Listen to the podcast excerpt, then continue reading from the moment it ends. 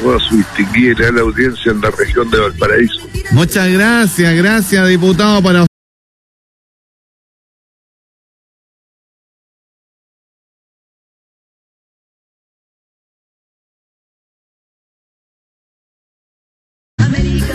que confundirse con las instrucciones que da la autoridad que a veces son contradictorias o complejas de realizar. Lo más sencillo es que cada uno se haga responsable de sí mismo y asunto solucionado. Permanecer en la casa, con la familia, con los próximos, que siempre están eh, relacionados con cada uno de nosotros y no arriesgarse un eh, asado barato puede salir eh, súper caro. en la salud. Mm, muy caro en la salud. Y que usted sabe que enfermarse en nuestro país, además, uh, es carísimo. ¿Se irá a solucionar con la nueva constitución el tema de la salud, diputado? Bueno, yo creo que la salud debería ser un derecho garantizado.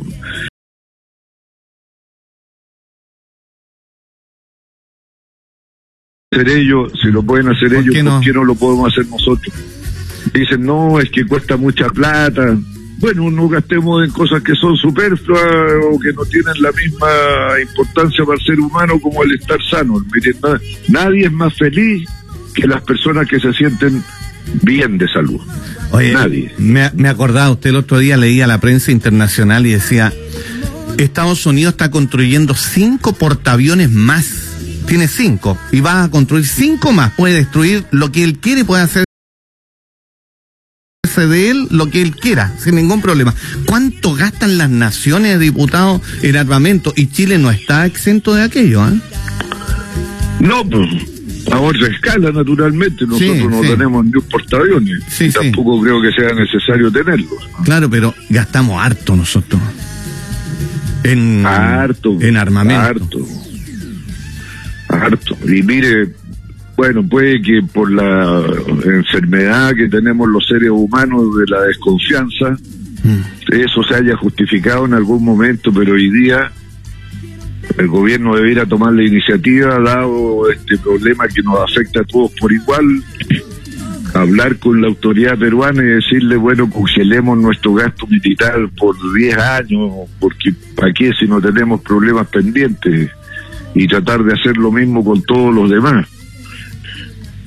Ahora, la gente en, todo el mundo está preocupada de otra cosa, nadie anda pensando que me quitaron un centímetro de tierra aquí o el, al lado de allá, así que bueno. Pensar que eso es mucho más importante comprar hoy día un buen tanque, un buen avión, que una cama de hospital.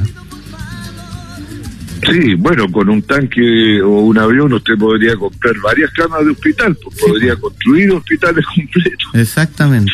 ¿Ah? Oiga, diputado. Pero bueno, a veces se alteran las prioridades.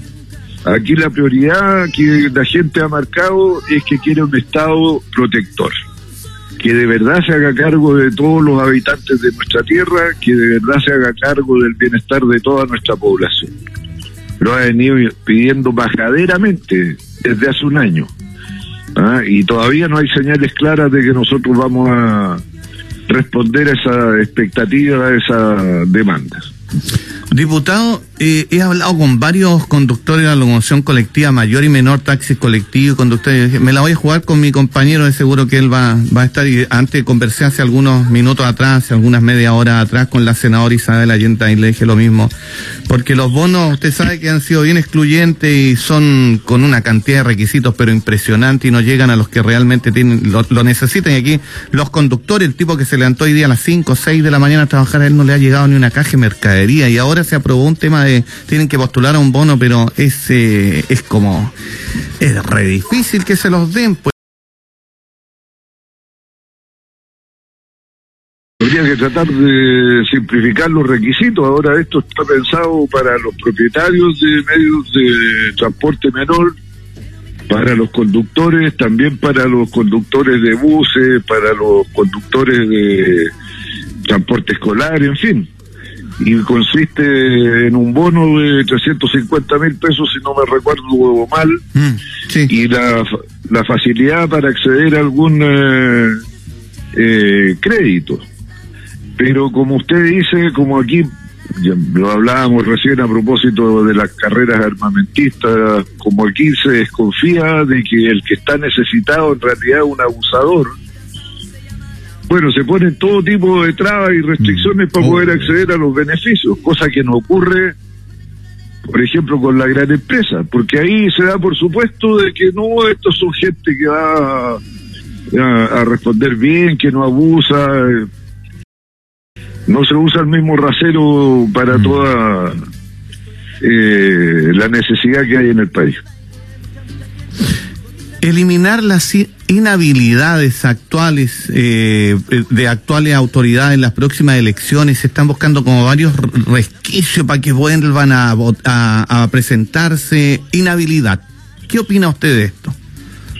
No, yo estoy en contra de la eliminación de las inhabilidades y más en este momento. ¿Qué, eh, con Peri Manzana, ¿qué es lo que se persigue con eso, diputado? La actual constitución establece que hay autoridades que por el poder que tienen en el ejercicio del cargo, sobre todo de carácter ejecutivo, los alcaldes, ministros, subsecretarios, gobernadores, seremis, si quieren postular a un cargo de representación popular, tienen que renunciar a ese cargo un año antes de la realización de la elección de las nuevas autoridades. Esas son las inhabilidades. Y aquí, Sandro, hemos hecho un esfuerzo enorme, yo he participado activamente de todo eso. Uno, para hacer un congreso más parecido a lo que es la sociedad chilena, por eso hicimos la reforma electoral del sistema electoral en el gobierno de Michel Bachelet. Después redujimos las dietas para tratar de que se parezca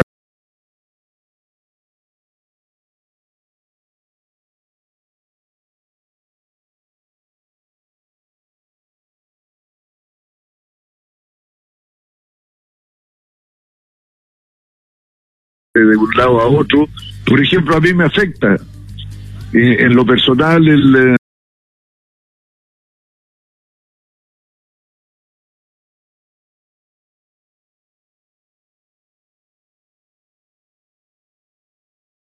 al fin de las inhabilidades, Sandro, lo que se va a estar aprobando es echar por la borda todo este esfuerzo de poner a la hora de, eh, atender a la demanda ciudadana, no solo de que haya una nueva constitución, que haya nuevas leyes, que haya nuevas instituciones y que haya nuevo personal en las instituciones, particularmente en los cargos de representación eh, pública, de representación popular, parlamentarios, alcaldes, concejales, consejeros regionales, en fin.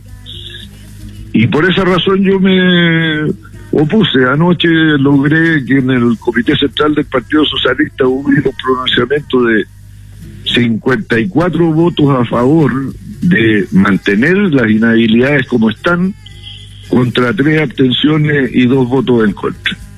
Espero que en el Congreso la próxima semana, donde se va a votar el proyecto en cuestión, en ambas cámaras se le rechace. Dejen las cosas como están para no defraudar a la opinión pública.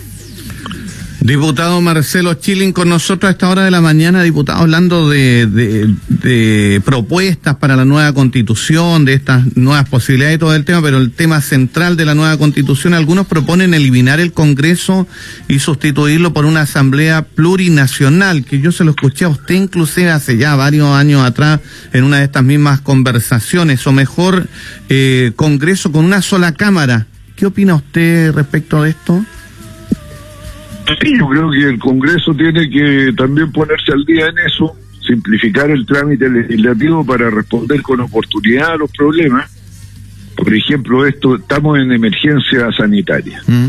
y todas las leyes para enfrentar eh, las consecuencias de la pandemia tienen que pasar por la Cámara de Diputados, por el Senado, si no están de acuerdo las dos cámaras, volver a la otra, mm. si la otra rechaza, ir a una comisión mixta y al finalmente las respuestas terminan siendo inoportunas. Mm. Por ejemplo, toda la ayuda social que debió haber acompañado a las medidas sanitarias desde el primer minuto no se pudo hacer. ¿Por qué? Porque el trámite legislativo era muy largo. Además quiero recordar, Sandro, que aparte de la velocidad y rapidez en la respuesta a los problemas, el Senado en todas partes del mundo fue creado como una cámara conservadora para que las cosas no cambiaran. Mm. Eso es la Cámara de los Lores en Gran Bretaña, el Senado en Estados Unidos. La Cámara de los Lores en Gran Bretaña solo puede ser integrada por nobles, o sea, por la élite de la élite, la creme de la creme, como mm. dirían por ahí.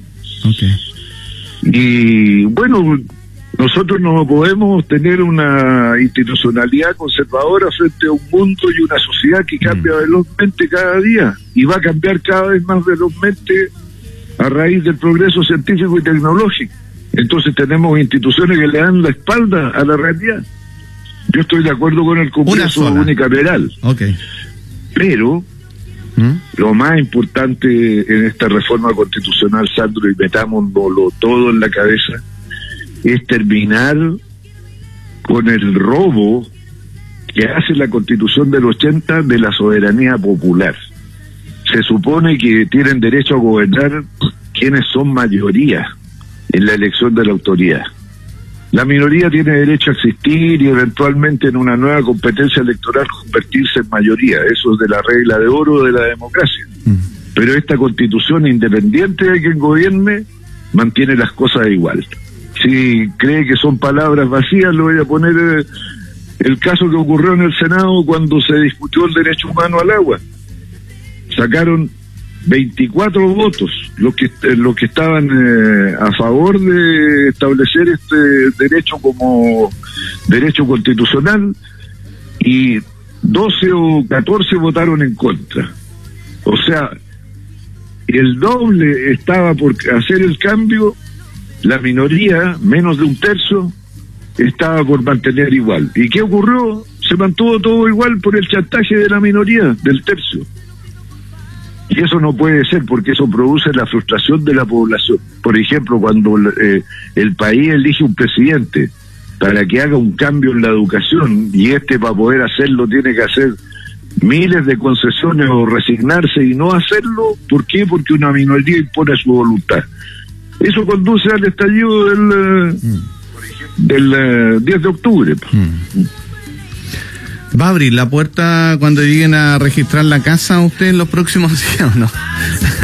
Bueno, si estoy en medio de una canal, una fiesta, en un departamento pequeño con 40 personas y un vecino reclamó por eso, claro que voy a tener que abrirle porque la autoridad sanitaria tiene el derecho a eh, investigar las denuncias que fundadamente presenten los ciudadanos sobre la vulneración de las normas sanitarias.